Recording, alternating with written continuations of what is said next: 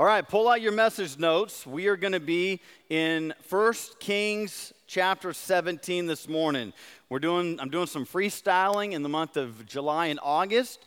1 Kings chapter 17. We're going to be talking about being shaped by God, being shaped by God. 1 Kings 17.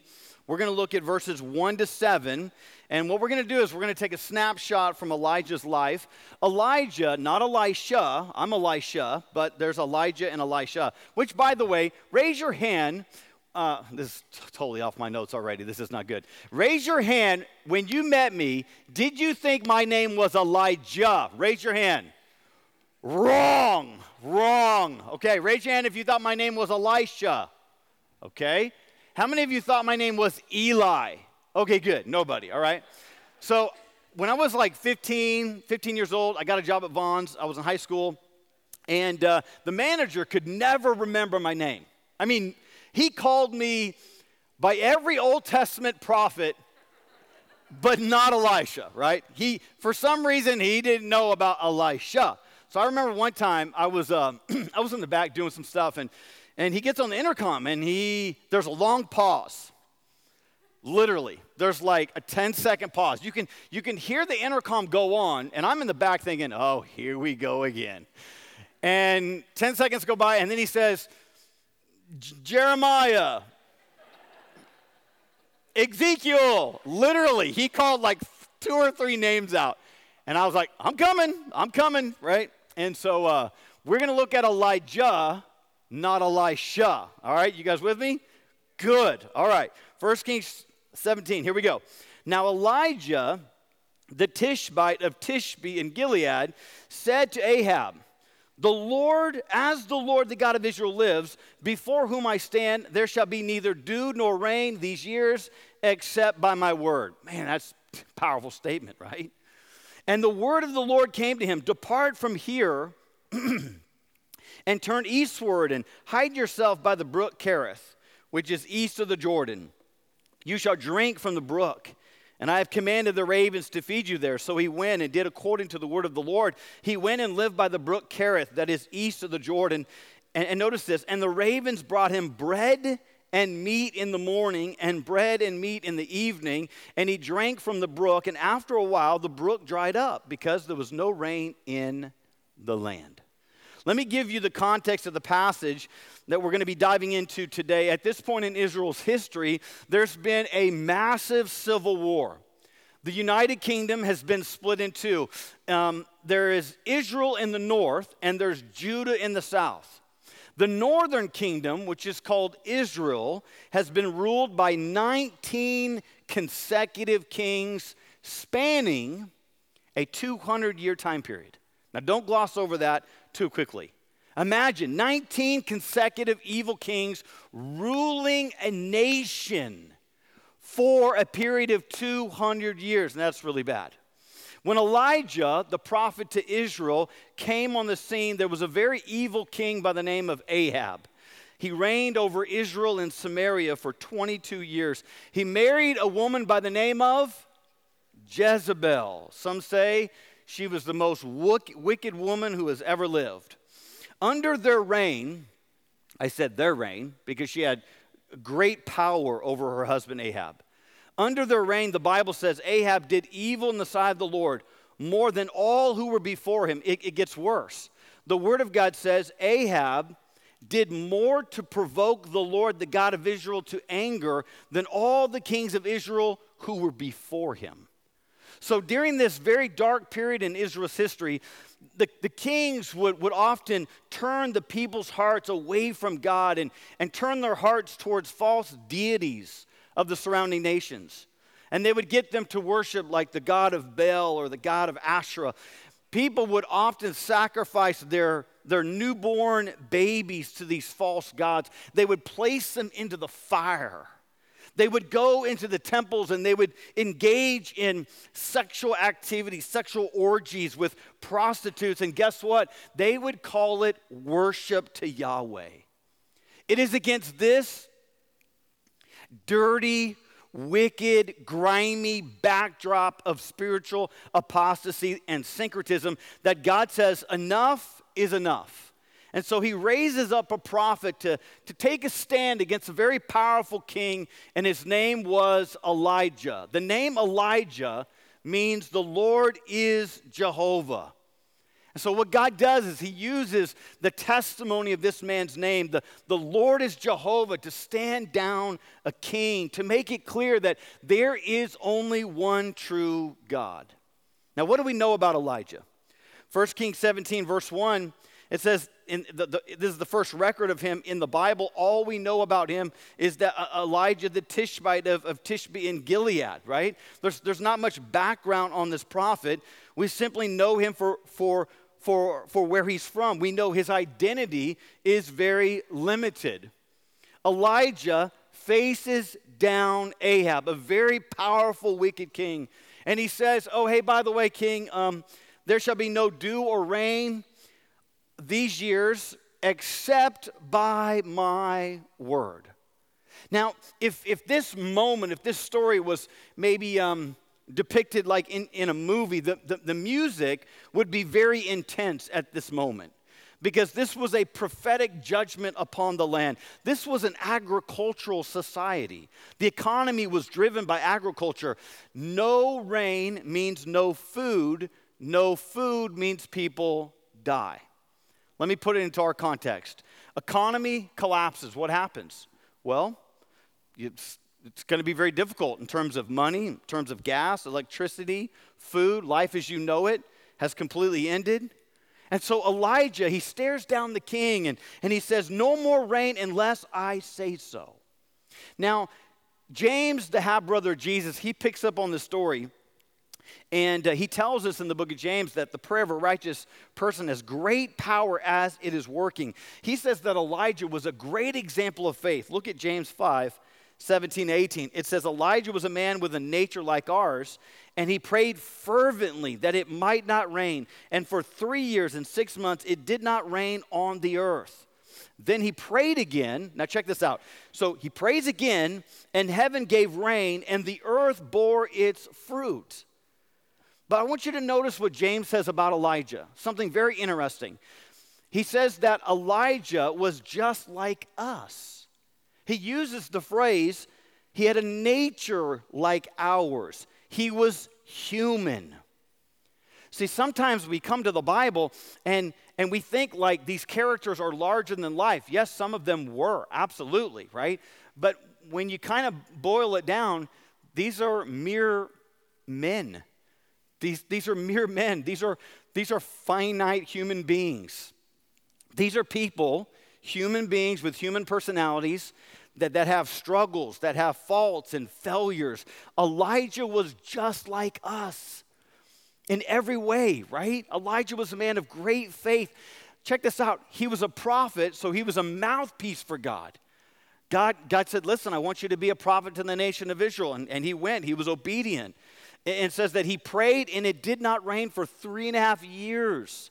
He prayed again, and then the, the rain came.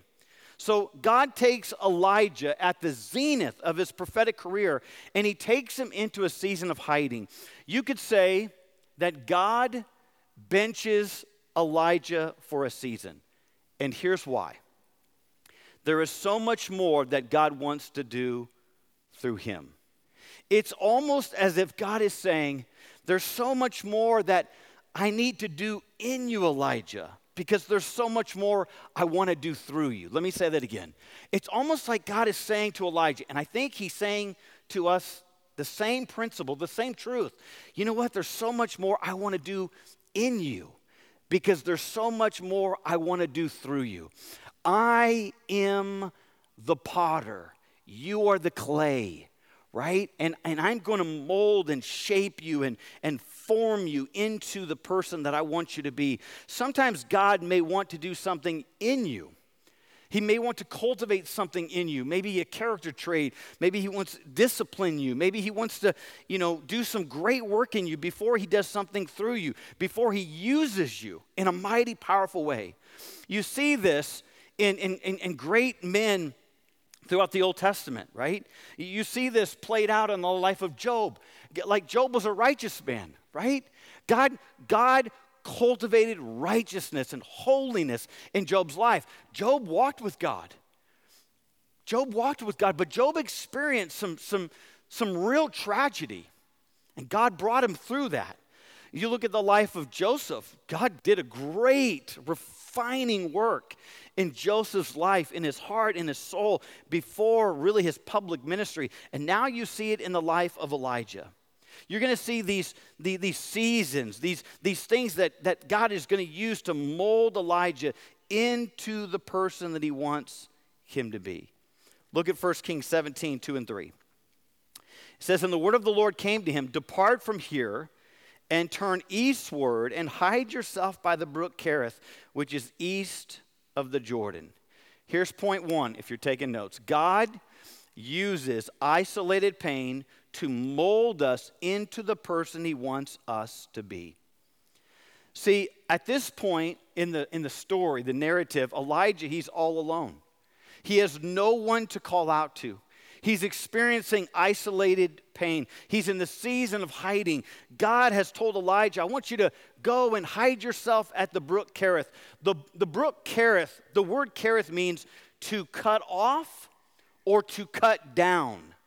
It, it means to be cut off from the source, to be cut off from the blessings. Literally, it, it means, it gives the idea, the imagery of being cut down like you would chop down a tree.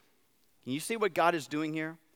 He moves Elijah from the realm of success to complete solitude. Right? I mean, just moments prior, Elijah's standing down the king. Ahab, this wicked king, and Elijah being this mouthpiece, this prophet by God. Elijah saying, Listen, there will be no rain for three and a half years except by my word. I mean, Elijah, he just like goes all in, chips in the middle.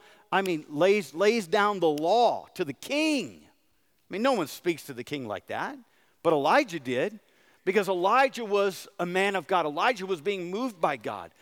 God. God's hand was on Elijah's life. So he moves from this great declaration, there will be no more rain, to complete solitude. He's all alone. He's like in a desert, isolated pain. It's as if God is going to take Elijah through a season of breaking. You ever been there? You ever walked through a season of breaking where God just breaks you? You know, I've found in life that when God breaks you, He's preparing you for something. He breaks you, he's going to build you back up, right? It's like, it's like you know, like uh, the Marine Corps military. They say, you know, you go to boot camp, they, they tear you down, they build you back up. It's like God is breaking Elijah so that he can reshape him, remold him, and, and cause him to be the man that he wants him to be. He's going to cut him down, he's going to humble him. He's going to teach him to be dependent upon him alone. See, that's what happens when, when, you, when you feel broken by God, when you're in this kind of season and you're just you're just floundering. You're just kind of wondering what's going on, what's happening, you know. God says, I want you to be dependent upon me. He, he's, he's humbling Elijah privately before he can raise him up and do some awesome things publicly. Before God uses you, you may experience what Elijah experienced. You may experience pain, breaking, this, this season of obscurity, right? Especially obscurity. You see this all throughout the Bible. I mean, Joseph, before he was second in command, the prime minister in Egypt, he was first in the pit, sold into slavery, then confined to a prison cell. And he was forgotten by two years, for two years. Moses, be, Moses, before he was this dynamic, sacrificial servant leader, where was he? He was in the desert. What about David? Before he was the, the, great, the greatest king in Israel, he was a shepherd boy. He was just taking care of his father's sheep, John the Baptist. Before John the Baptist, you know, stood before the masses and, and called people to a, a life of repentance, he experienced times of silence and solitude out in the wilderness. Maybe that's where you're at this morning. You're experiencing the brook Kerith in your own life. You're in a season of pain. You, you feel isolated. You're asking God, Where are you and what are you doing in my life? We've all been there. Maybe that's where you're at today. God, where are you at? In my pain? What are you doing in my life. You know, I've learned that not everything is going to be fully disclosed to us, right? The secret things belong to the Lord.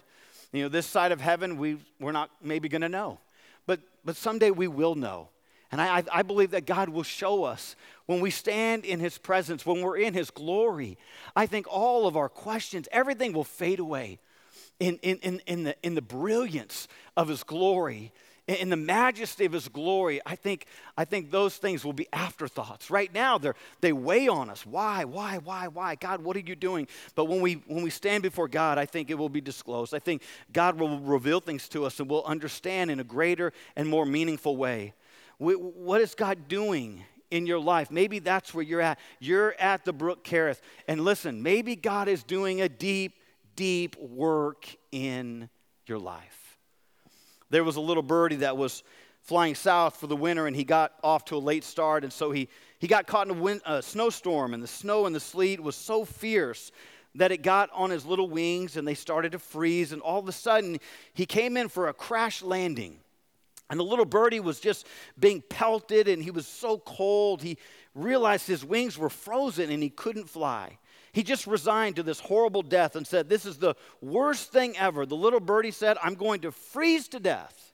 All of a sudden, a cow came along, stood on top of the little birdie, and dumped on him. Now, that's the gross part of the story, in case you're wondering.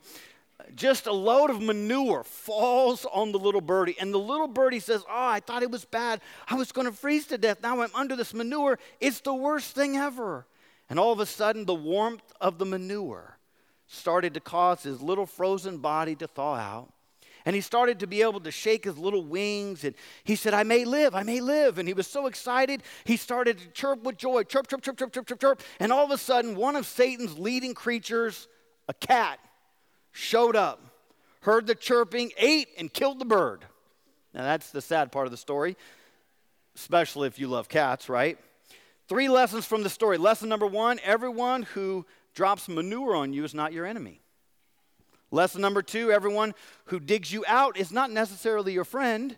And lesson number three when you're in manure, keep your mouth shut. Okay? Now, some of you may feel, honestly, you may feel like right now, I'm, I'm in the manure. I'm in the brook Kerith. I've been broken, cut off, chopped down. God's chopping me down. Just remember, that God may be doing something in you before he could do something amazing through you. God may be doing something in you really deep. He's doing something, he's doing some, maybe some preparatory work. He's teaching you something that you couldn't learn any other way. He's doing this work in you so that he can use you in a powerful way. No hands raised. Are you in the brook, Kerith? Do you feel like God's chopping you down? Do you feel like God's giving you more than you can handle? Do you, are, are you left with more questions than answers? Are you facing the future? Are you facing circumstances wondering, God, what are you doing? What are you up to? I, I, I don't, I, I can't make sense of all this. You may feel like God is cutting and, and chipping and humbling and breaking you. It's like a sculptor. A sculptor uh, will chisel away at a block of marble. And, and, and what this sculptor does is he, he takes his tools and, and he just chips at the block of marble. And he knows that the block of marble is so hard and rough and, and it's going to take a lot of refinement. But eventually, he's going to get the block of marble to become a masterpiece. That's what God does. So we're, we're a block of marble. And God is going to chisel away. He's going to remove the rough edges. Sometimes He's going to take small little chisels and He's going to work and He's going to refine and, and He's going to polish and He's going to shape. God sometimes takes big chisels, right? And, and, and He's going to, bigger chisels, and He's going to take big chunks off the block of our life. God does the same and He works the same way in all of our lives. The goal of the Christian life is to be conformed to the image of Christ.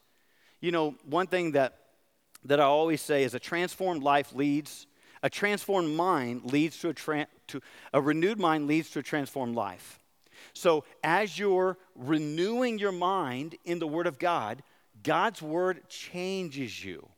So God is not interested in how much biblical knowledge you have, He's interested in your obedience. He's interested in are you being refined? Are you being conformed to the image of Christ? I heard years ago this quote by A.W. Tozer. He said, It's doubtful that God can bless a man greatly until he's hurt him deeply. I think there's some truth there. I think God, in his infinite wisdom and unwavering love and providential care in our life, he chisels away. He chisels and he chisels and he chisels, and he's not punishing, he's disciplining, or he's refining for the purpose to, to build our faith so that our, our faith is going to be pure as gold, like, like Peter says that, that you know, as, as God is, is testing our faith and we're in the fire, the, the dross, right, rises to the surface, the impurities, right? And those things are skimmed off. But our faith is going to be refined like gold. It's going to be durable and precious and it's going to be permanent. It's going to last. Sometimes God's going to hurt us deeply before he blesses us greatly. I was reading an experiment done recently by a psychologist by the name of Jonathan Haidt. And he presents this hypothetical exercise. I thought it was so good. I've been waiting for the perfect opportunity to share it. Imagine that you have a child that is about to be born. And just before your child is born, you're handed a script of their life. And you have the opportunity to read the entire story of your child's life before they're born. Wouldn't that be amazing? How many, how many of you would read it? Raise your hand. How many of you would not read it? Okay, some of you would not read it. Okay. I, I kind of sensed that a little bit as I'm telling this illustration. Um, so, where was I at? So, you have an opportunity to read the entire story of your child's life before they're born. And, you, and you're given an eraser, and you have five minutes to edit their story. What would you read there? You, you'd read different hardships. You'd come across the fact that your child has a learning disability. While reading um, comes easy for other kids, it's a real challenge for your child. And then maybe you read a little bit further and your child has a best friend in high school, and that best friend dies of cancer. You continue to read your child's script, their story, they, they get into the college they wanted to get into, but there's a car accident and they're involved in, in it, and it causes them to go into this two year depression. And you read a little bit further in your child's story, they, they get a good job, but there's an economic downturn and they end up losing their job and having to file for bankruptcy. So before the child is born, you read this whole script of their life. And you're given an eraser and you have five minutes to edit it. Question is do you erase?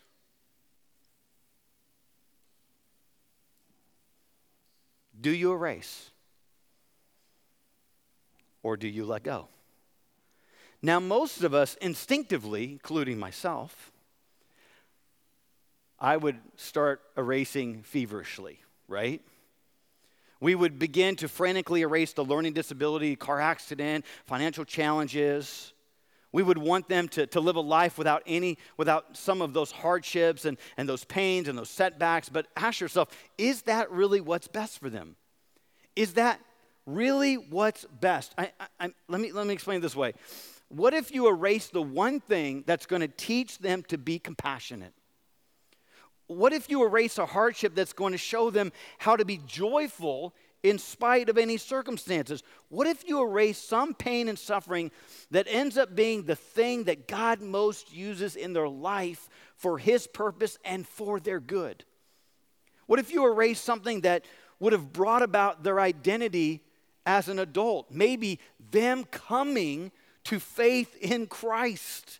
Something maybe that God was going to use for some good in some great way, not just for them, but maybe for their loved ones, maybe for a complete stranger. Sometimes there is a domino effect.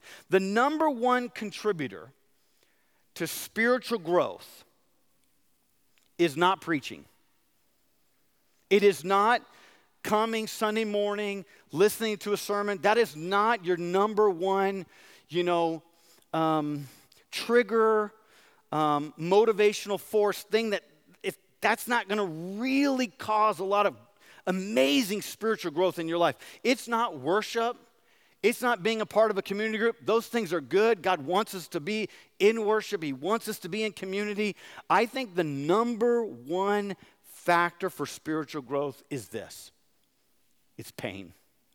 I think God uses pain and He uses suffering to advance His kingdom and His will and His refining process in your life.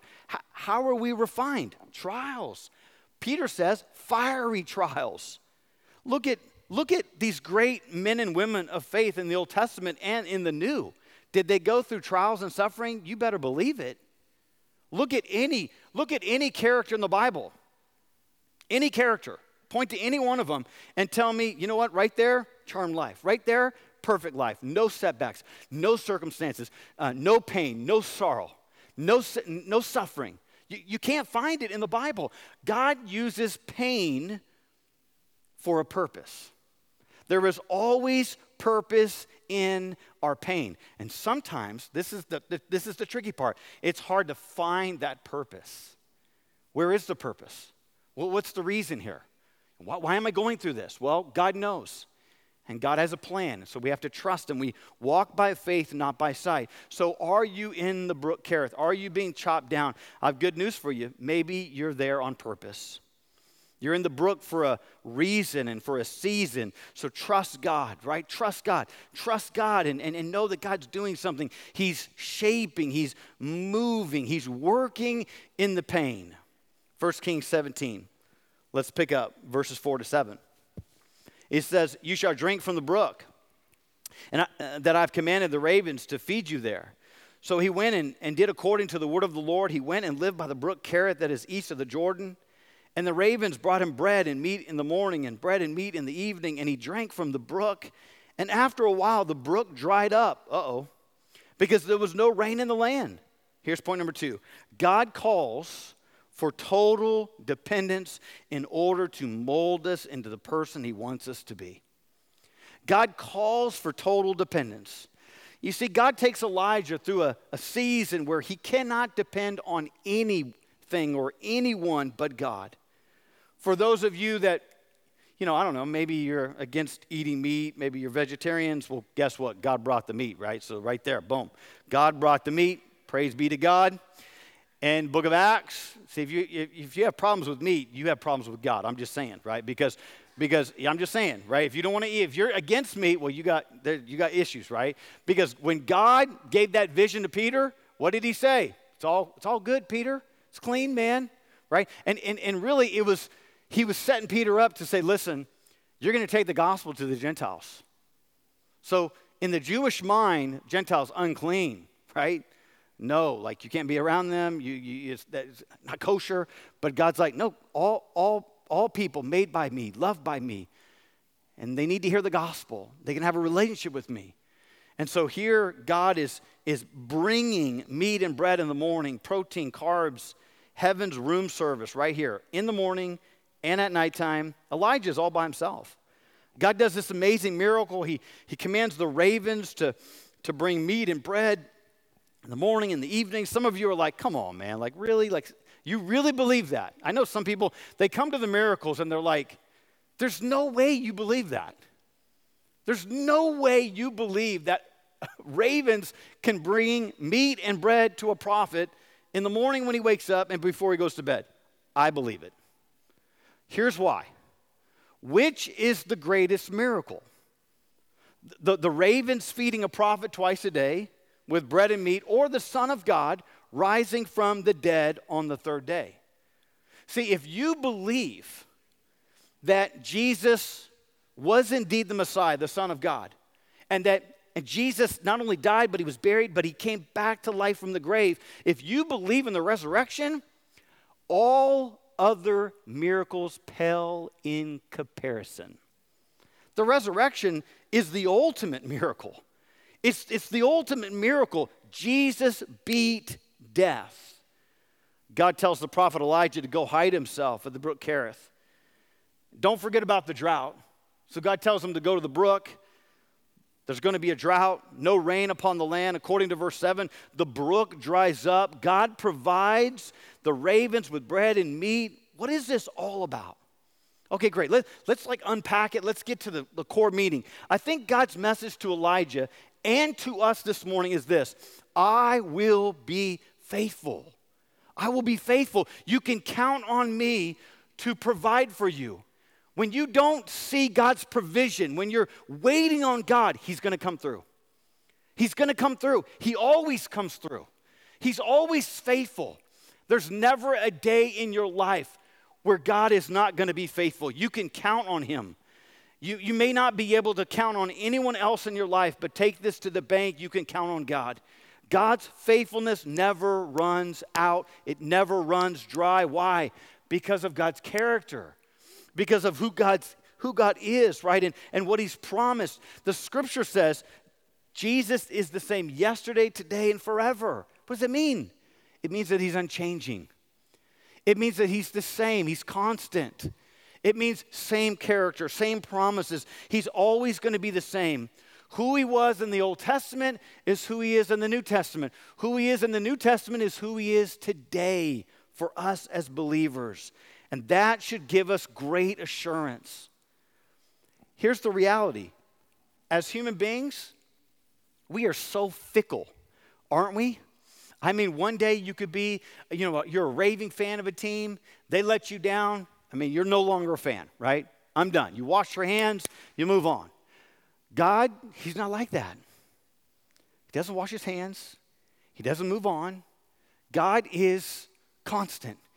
He's the same yesterday, today, and forever. Character, promises, you name it. God will for all forever and always be faithful to you.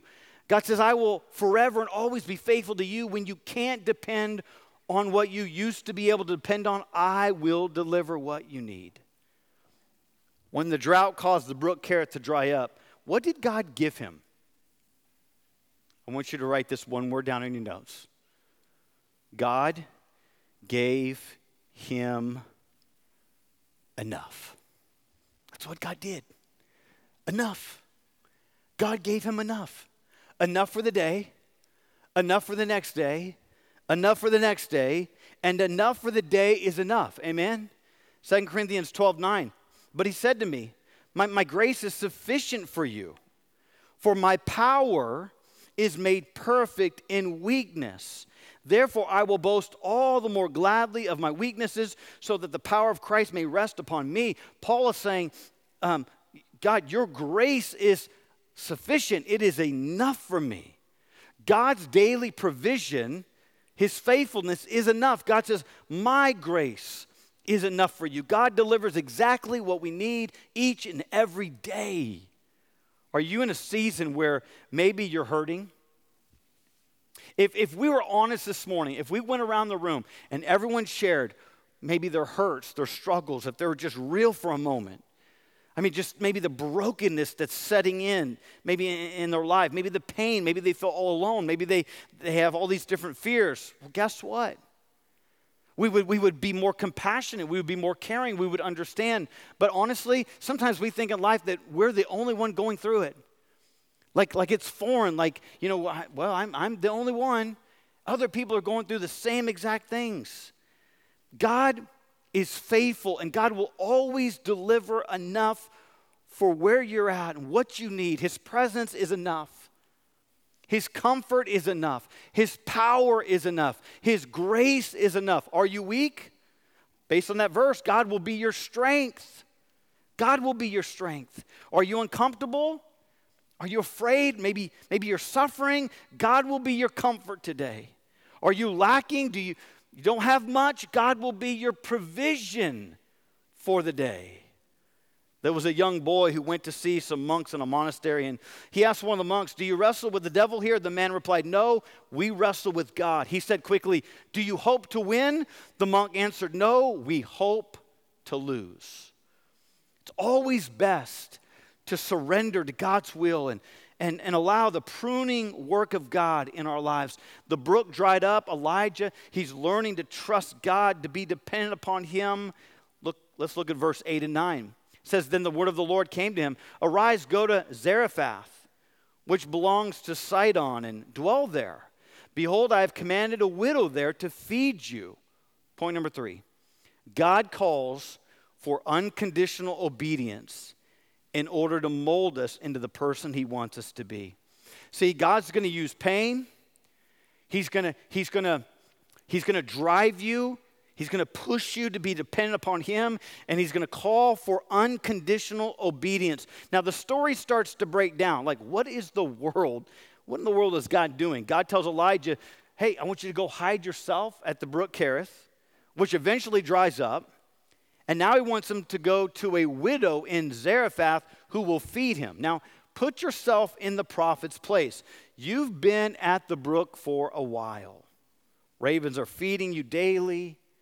The brook dries up. Now God says, Go to a widow.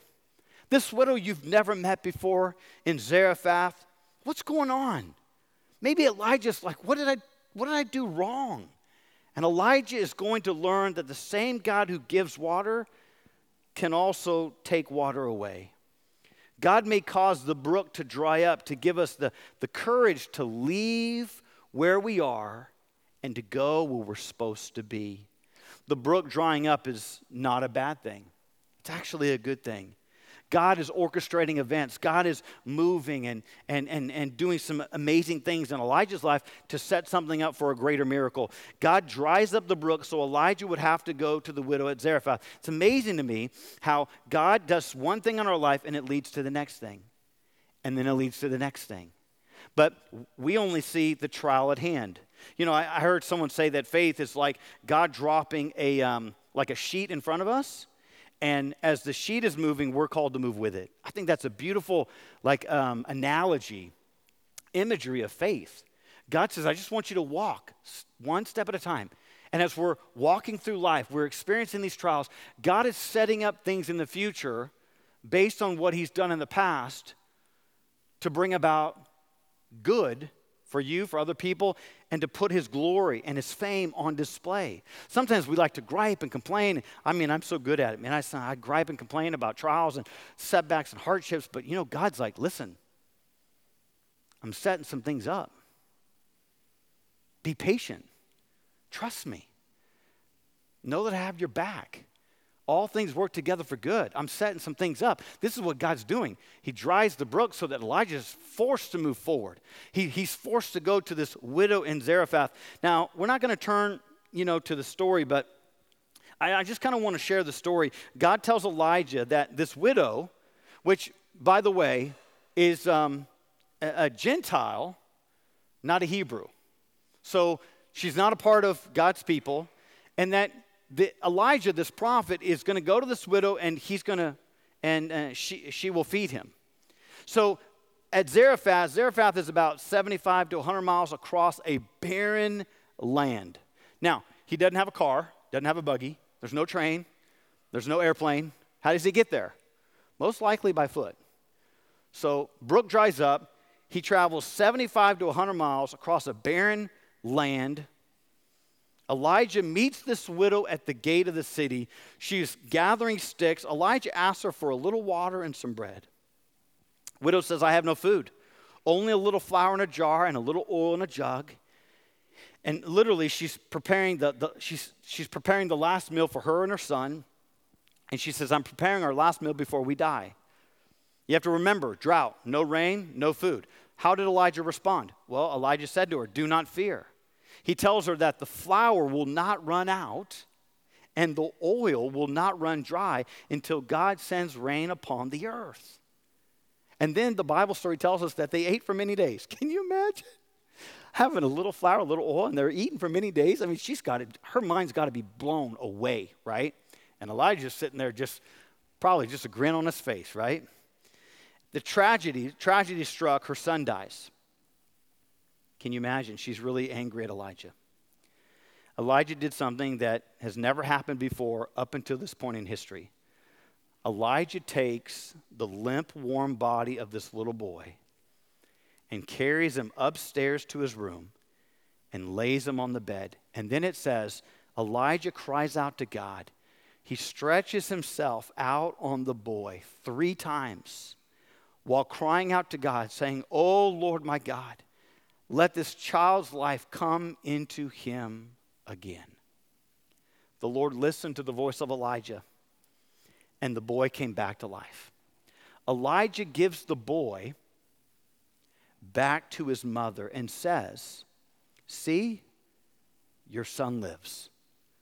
Verse 24 of that story now I know that you are a man of God. This is what she says. I, I know that now I know, now I know, now I know that you are a man of God and that the word of God in your mouth is truth. Elijah's identity changes from he's from Elijah the Tishbite of Tishbe in Galilee to his identity, his identity changes to for whom he serves. She calls him, You are a man of God. Now, why did this happen? Why did this happen? God took Elijah, as I said, at the zenith of his career. He's having all this success.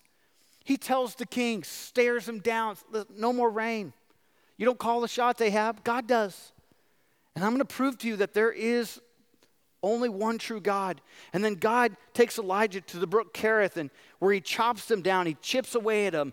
God uses a season of, of dependence in his life where he had to trust God. He had to trust ravens, right, to bring bread and, and, and meat. And then God dries up the brook. He dries up the brook so that he would leave where he was and go where God ultimately wanted him to go. So he could perform an amazing miracle and raise a dead boy back to life.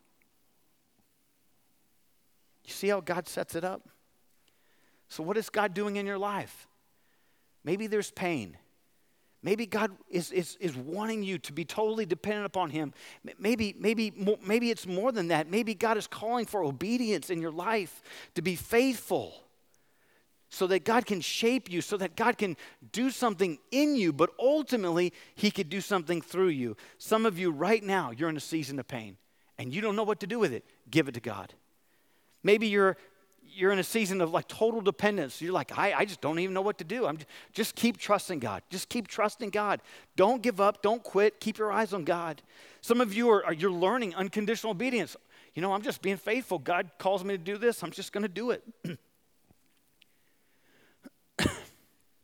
Whatever season you find yourself in, hold on to the truth that God may be doing something in you because someday he wants to do something through you. C.S. Lewis said this God whispers in our pleasures, but he shouts in our pain. You see, God, you, you see, pain is God's megaphone to get our attention.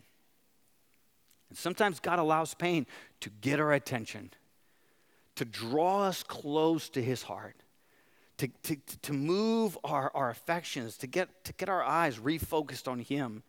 In the midst of your pain, maybe God is trying to get your attention. allow that pain in your life to drive you to Him. God can help you in your pain, but He wants to do a greater work than that. He wants to give you purpose, and He wants to give you a relationship with Him. Maybe, just maybe, you've never given your life and your heart to Christ and you're experiencing pain, I can tell you, as the song that we sang, He's waymaker, miracle worker. God can take your pain and He can transform it. And not only can He take your pain, but He, he took your sin upon the cross. Jesus, the Lamb of God, the Son of God, the Messiah, Jesus came, lived that perfect, righteous life, died on the cross for our sin was buried and he rose again the third day so that our sin doesn't separate us from God. Jesus came to be the bridge, to bridge the gap, to, to, to reconcile into a right relationship with God. Only Jesus can do that.